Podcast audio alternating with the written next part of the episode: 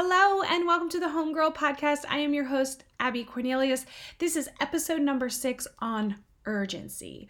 A few weeks ago, I hosted a small private Zoom call with a few homegirls, and we were fortunate enough to have Amy O'Connor, senior training consultant with Shore Consulting, come on and answer any and all of our questions. And those questions came from sales professionals, sales leaders, uh, women in land and home building.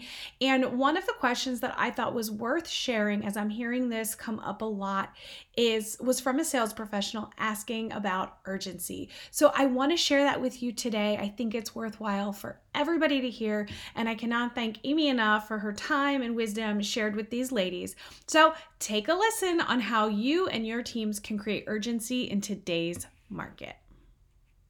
I have a question from Christine who could not make it. So, Christine is in sales, uh, and her big question is about urgency today.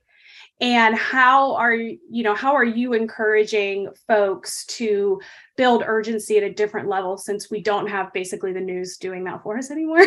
yeah. yeah. And what what advice would you give for a sales team around that today? Yeah. Um, I actually think this is exciting. I, I, actually think that this is the opportunity for a sales team to shine. This is when we get to do our jobs. A lot of the sales teams that I talk to right now, there are always a handful of salespeople who've been doing this for a really long time. And when I ask the question, what do you feel about the the market right now? You know, where, where are your emotions at? I usually have one or two that have been doing this, like I said, a very long time, and they're like, this is fantastic. I'm so excited. I get to, I get to go back to doing what I do best, which is asking questions, helping connect a person to the right home, and then giving them the guidance they need to make it happen. Um, and so, you know, uh, when we think about urgency, there's two different types. There's circumstantial urgency and there's personal urgency.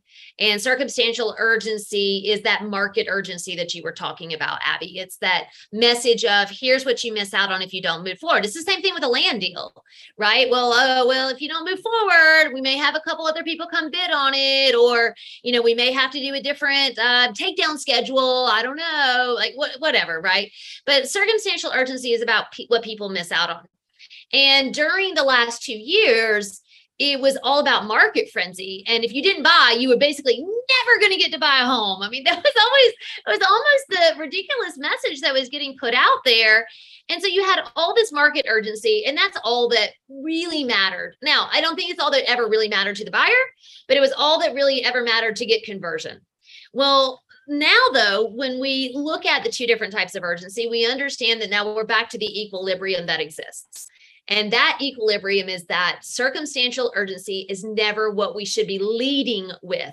We always first need to understand personal urgency. What changed with the buyer? Why are they here now? What's changed in their life? That's the most crucial thing to figure out. And then what do they not like about where they live? What is their dissatisfaction? And the higher their dissatisfaction, the higher their urgency. And so we have to come back to understanding those elements of the conversation.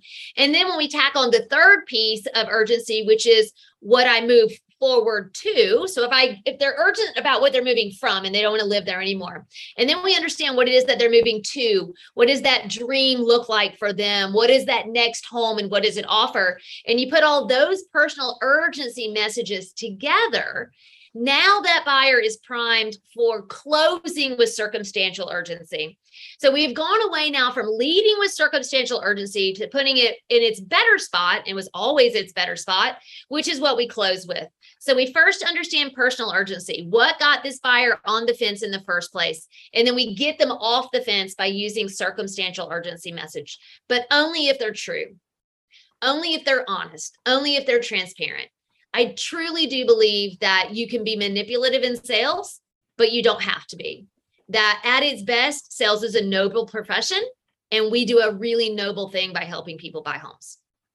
I absolutely love that. I don't know about you guys, but I get little goosebumps even re listening to what Amy said there about how this job in new home sales, it is a noble profession. And urgency and finding urgency isn't so much about a sleazy sales tactic as it is about understanding that your customer is coming to you with a problem and we're here to help solve it. So, thank you again, Amy, for your time. I hope you all found this so very, very helpful as our teams need urgency now more than ever. Uh, if you want to continue this conversation of urgency with your team, I have a resource available where you can roll out urgency in your next sales meeting. So hop on over to abbycornelius.com, take a look under Learn with Abby, and there is an urgency training there that you can use with your team today if you want to keep this conversation going. Bye for now.